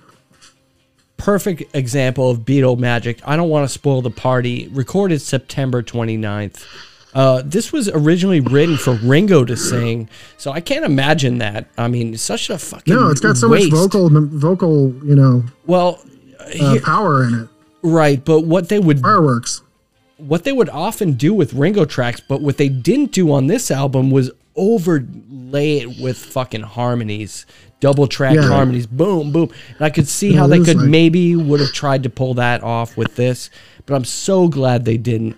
Um, so again, right before help here, we hear we have John writing lyrics that are very uh, personal and have a lot to do with his um, his personal life, and he tries he tries to hide it. He tries to deny that that's what he's writing about, but especially after the fact, he will admit that yes, I was indeed, it, uh, you know, cry, crying out for help, a literal, literally, and this is, and I think that's why he wanted Ringo to sing it to try to like cloak his pain that he was going through, um, in in you know Having writing that, that separation of having someone else sing it. Right, right. Um, it's very. It's another song that's very country western sounding. Um, it sound like it's. It, it's yeah. It just sounds like the Bakersfield sound to me. Um, we didn't really touch too much on Buck Owens, but it, it's another Bakersfield sound, which will be a, a thing that I bring up on Collapse Out. We're gonna dive into Bakersfield and Merle Haggard and and all that fucking shit. Uh, the guitar solo on this is very Carl Perkins esque, who who they who they cover twice on this album, and Ringo's uh, snare drum is tuned uh, as as high as fuck. Want to move? I didn't know that. It just it's very snap. It's super snappy. What do we think? we're so close to the end of the album. I feel like I, I don't want to spoil it, but uh, what you're doing is next. That's Uh, exactly no. what you're doing. You're spoiling it. I am spoiling it with what you're everybody, everybody's trying to be my baby. seriously. Well, with what you're doing or with what I'm Excellent. doing, uh, recorded September 29th, 30th, and 26th for very good reason. Uh, what you're doing is a very unique, another very unique song on this album. Uh, it's a very Paul focused song. Uh, as simple as it is, only with three chords. Uh, the recording of this song, um, by all reports, drove Ringo and George crazy. And it leads me to think that Paul may be playing both of those said parts later Like on. they refuse to play whatever he No, but Paul, maybe this is one of the first examples where he was doing a um, Smashing Pumpkins thing, playing all the Yes. instruments coming in, maybe during that uh, break in time that we see there. Because if you listen to the drums, um, the hi hat is extremely closed at this point. Ringo will close his hi hat eventually, but he's not closing it yet He's not slamming his left foot down on the. and that's on the other thing and it's a very tight um, get up and go sort of but not ringo's get up and go um, fill pattern that paul would kind of use later on um, in abbey road um, yeah it's it's very unique. And then again the guitar part seems very um, it's it reminds me of the velvet underground in a weird way the way it comes in. Should we just hear what Yeah. i'm gonna get this fucking up and going here but i think paul is maybe playing drums and um, lead guitar on this one Is it speculated? Is it wide, widely speculated? i may not be the only person to be thinking that this is what's going on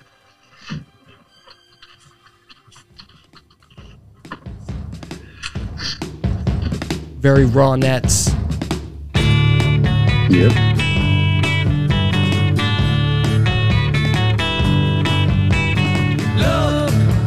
What you're doing.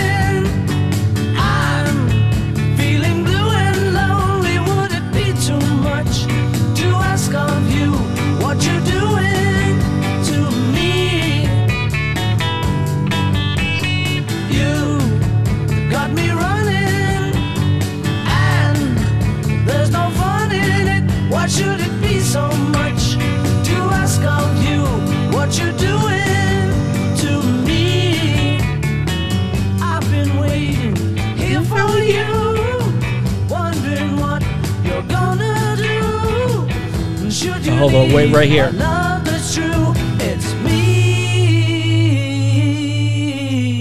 Please stop your okay so a couple All different thi- tour de force. Yeah, absolute Paul tour de force. I I really think he took the lead on this, from the guitar to the drums.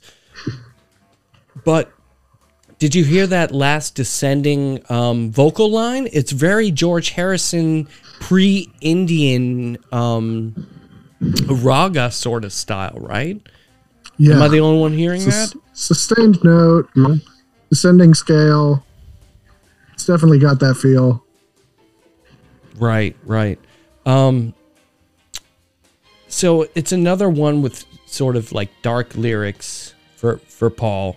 Um just like look what you're doing. That's that's enough. It's this is they're off the whole love trip. I want to hold your hand. I want to it's like Boys. yeah, no, we're not talking about boys anymore. This is starting to get a little a little gnarly. Um, you mentioned in the last song, um, every little thing. It sounded kind of reminds you of like the California sound, the '60s sound, the Laurel Canyon sound. I would And this one as well. Yeah, Dude, this, this- has a go ahead. 12, 12 string kind of um, yeah, the way the the lead works against the vocal and works against the rhythm is is really anticipating the Byrds. Uh, and this is the this. I mean, I think it's Chris Hillman has said like this was the album, Right. that was like we got to get back into rock and roll. You know. Yep. Drop the banjos, drop the mandolins, and start thinking about Or rock not, and roll. not so much this album, but Beatles '65, which Right. mostly absorbed the material from this album. Can I also give you just a, a little weird thing uh, about uh, what you're doing? Just Yes. let, here. I hope you can hear this. Please lock me away and don't allow the day here inside where I hide with my loneliness. So you think they they use this as a kind of a template? Do I think Paul and Gordon uh, were highly Peter and influenced? Gordon? Oh, Peter. Sorry, Peter and Gordon. Peter, Paul, and Gordon. You could have corrected my notes. you were privy to the I didn't- fucking notes. No, Fuck you, no, fuck. Jason. So, uh, uh, take two. So apparently, So, is- I mean, uh, do you not hear the? no, it's it sounds like they give a kind of fuck. Alright, go it sounds like Yeah, they used it as a template. Yeah, I love absolutely. that song, that world without love. Yeah, it is a good song, but I can, de- you know, it's you can hear the dire- direct influences for sure. Yeah, and when you talk about the Byrds too, like that guitar intro of what you're doing is, yeah, it's like the Byrds just took that guitar intro and said, "Hey, let's do a bunch of stuff like this." Yeah, I was I was trying to find whether it was Mr. Tambourine Man or um, Turn Turn Turn. I but it was just all of them. I'm pretty sure they just made a All the career above, out yeah. of that opening riff. You know, I mean, I've often heard that people who buy a Rickenbacker 12 string, though, they buy it, um, they're disappointed, like, hey, this doesn't sound like the, the Byrds enough. like, but the, sig- the signature sound for the Byrds was plugging the 12 string directly into the board and then slamming like an Altec compressor. You know, so it's really squeezing the notes together. Like it just it gives it that Oh, glassy shit. kind of sound. So Right. you know, that they, I guess they uh, they make specialized compressors for for 12 strings now. You know, in the boutique world of effects. Oh shit. That's what So- you gotta get on there. What I'm just noticing too right now is that McCartney wrote "World Without Love." Yeah, it says he wrote it when he was 16. Uh, Not another Peter and another. They wrote, they they did it. Yeah, no, no, that's So he wrote I that assumed one that was- too. You guys didn't. You brought Yeah. up "World Without Love" without acknowledging that it was a Lennon McCartney song or a McCartney. Lennon. Yeah, I didn't realize it until just I now. didn't know either, man. Thank you. Well, let's go back and say "World Without Love." Was I was that's why I was saying like, oh yeah, they used it as a template because like Wow. they uh they gave that song. to it's them. Because it's them. Yeah. I Yo, yo, you're yo, guys, you can all see these notes beforehand, So- right? so Any just- of this just stuff, go you back and say- anytime you want to fucking. to whatever extent "World Without Love" is sounds like what you're doing, it's okay because the Beatles wrote both songs. So you know, Yeah, Your delivery on, on, on that was just too dry. We all see these fucking notes ahead of time, right? hey, I only got them yesterday. I mean, I just, I just didn't. Yeah, whatever. Uh, Let me just say that we're some of the foremost experts on Beatles in the world, and nobody, nobody The else. editing that goes into this is amazing. Yeah. Okay, so it's going to be hard to make us to sound like we have any kind of a fucking. it happens. It happens every time. It happens every time. Yeah, let's just cut that part out. Are we gonna have to come back tomorrow and revisit this? Yeah, we're going to Record again. So everyone's trying to be my baby is a very strange choice to end this album. I think. Um, It I will It always. is. I will always be a champion of a George uh, led track, whether he wrote it or is covering it or not. I love George, but again, kind of like a weird energy. Um, this one they tackled obviously during that October 18th session with the covers. Um, and oddly, even though this is ending the album, this was the first cover they attempted during that uh, session. Um, George, as I mentioned before, loved Carl Perkins. Uh, when they would travel early on, uh, George would use Carl as an alias when he would check into hotels or whatnot. Um, I watched a few versions of George performing this live. He, he is obviously a fan of Carl Perkins, guitar playing, singing, his whole deal. And I feel like George took it seriously every time he sang it live or in the studio. Um, so it does have at least that. So let's hear And it. I have to.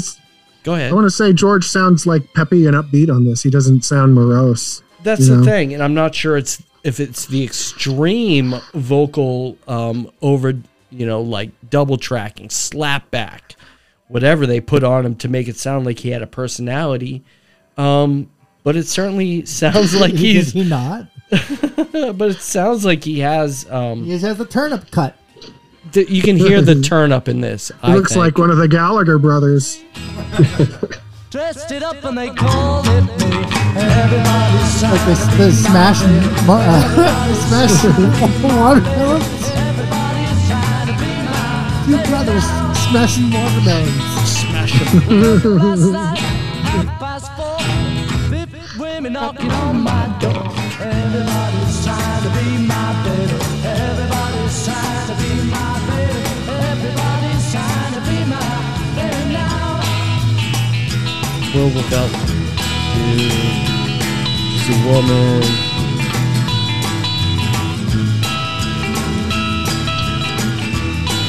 I don't know if I have Carl Perkins version.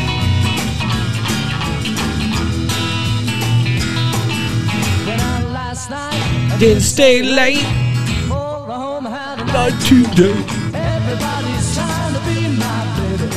Everybody's trying to be my you know, again, George at least sounds alive. We haven't heard him since um, "Don't Bother Me," um, two albums back. Um, Yeah. I I miss George, and I'm glad he is getting a chance to kind of shout out and uh, promote his one of his his favorite artists, Carl Perkins. Yeah, Carl made a lot of money off the Beatles, it seems like, you know. Right, right. But again, kind of a, a an odd ending to an album. Uh, but I love this album. I will I will always stand for this album, and I hope we did our part at least to draw some attention to this album outside of um, you know, Beatles sixty five. Um, we're not the, ugh, Jesus Christ. There's so many Beatles podcasts. We're obviously not the first uh, ones to bring attention to any of these tracks, um, but we hope you enjoyed it. Uh, up next, we have Help. We are getting out of 1964 and drifting into 1965. We have another Beatles film and soundtrack coming up with the amazing and introspective Help. I spent Oh. so much time dreaming about Eleanor Braun in my room with the curtains drawn. Oh my Christ. Help is another thing that I will drag Leo through, both audio and visually through. Help is an amazing movie um, and soundtrack. Um, Leo McKern, Leo McKern from The Prisoner. He is the next guest. there, there are many highlights. Long dead, but we, we got him. yeah, brought we, him back. we literally dug him up from the grave. You can check out our uh, Black Magic. Podcast. yeah. We create an actual zombie. No, but help Sort of a living homun- homunculus. right. Uh, but help is next. Uh, we do have another guest coming up. Do you know who it is, Eric? It's one of your friends. Uh, this is a friend of mine named Steve Ninehauser from a band called House and Hawk. Uh, several other bands, and he runs a label called Heavy River that Leo and I uh, made an appearance on one of their label concerts. So Uh, that's uh, fantastic. he's a friend of mine, and I, I think he'll uh, get along well with this podcast. Yeah, it's really hard to fucking intermingle with us across the board. Uh, Al, I am so I had glad. a really hard time with it. yeah, seriously, both um, No, it's it was technical tech with tech. it was tech- mostly tech a, problems. It was mostly a tech tech issues. But Al, thank yeah, you. but I brought those, not you guys. Thank you so much for uh, joining us. Um, you're No my problem. good my good friend and um, a musical companion, um, mostly from way back though. Um, yeah. Is there anything that you want to promote? Uh, what band are you in right now? What's going on? Um, not really. Okay. We Your can- personal brand. Any personal brands or uh, Just me in general. All right, great. Uh, we hope to have you back. Uh, I know you are a pretty significant Beatles fan and have pretty deep musical knowledge. I hope you join us on just whenever you ask. You're you're welcome back anytime for sure. Yeah, good to have you on. Definitely. Oh yeah, I, I will come on for any any and all that I'm welcome to come on. Uh, can't wait. Had wait. a good to, time. Can't wait to have you back. Um, Eric, do you can you pull up our socials, please? If you don't, if you don't mind, I am Are you gonna, gonna make take a that- bumper? I'm gonna do the bumper after because I gotta start making dinner like in like five minutes. So Okay, yep, it's time to I'm go. gonna I'll clean up the ending and make it sound nice. You're gonna handle actually- this the edit on this one too. So nice of you. Great. Yeah, no Okay. worries there. All right. Here, let me just pull an ending out here. All right, so thank you for joining us uh, this time. Thank you, Leo. Thank you, Eric. Thank you, Al. Thank you, listeners. Please join us next time when we are dealing with help. We need, we need help. Help. Help us. See y'all next time. Thank you. Right. Thanks for listening to Flaming Pie. This uh, podcast was hosted by Leo, Jason, and Eric. Thanks to special guest Al. Uh, you can find us on social media at Twitter and Instagram at Flaming Pie Pod. Playlists at spotify.com slash user slash leo.coronado5. Uh, search for us on Patreon. Search under Flaming Pie and we should come up. Uh, and any questions, comments, harassment, or abuse at flamingpiepod at gmail.com. Thanks again.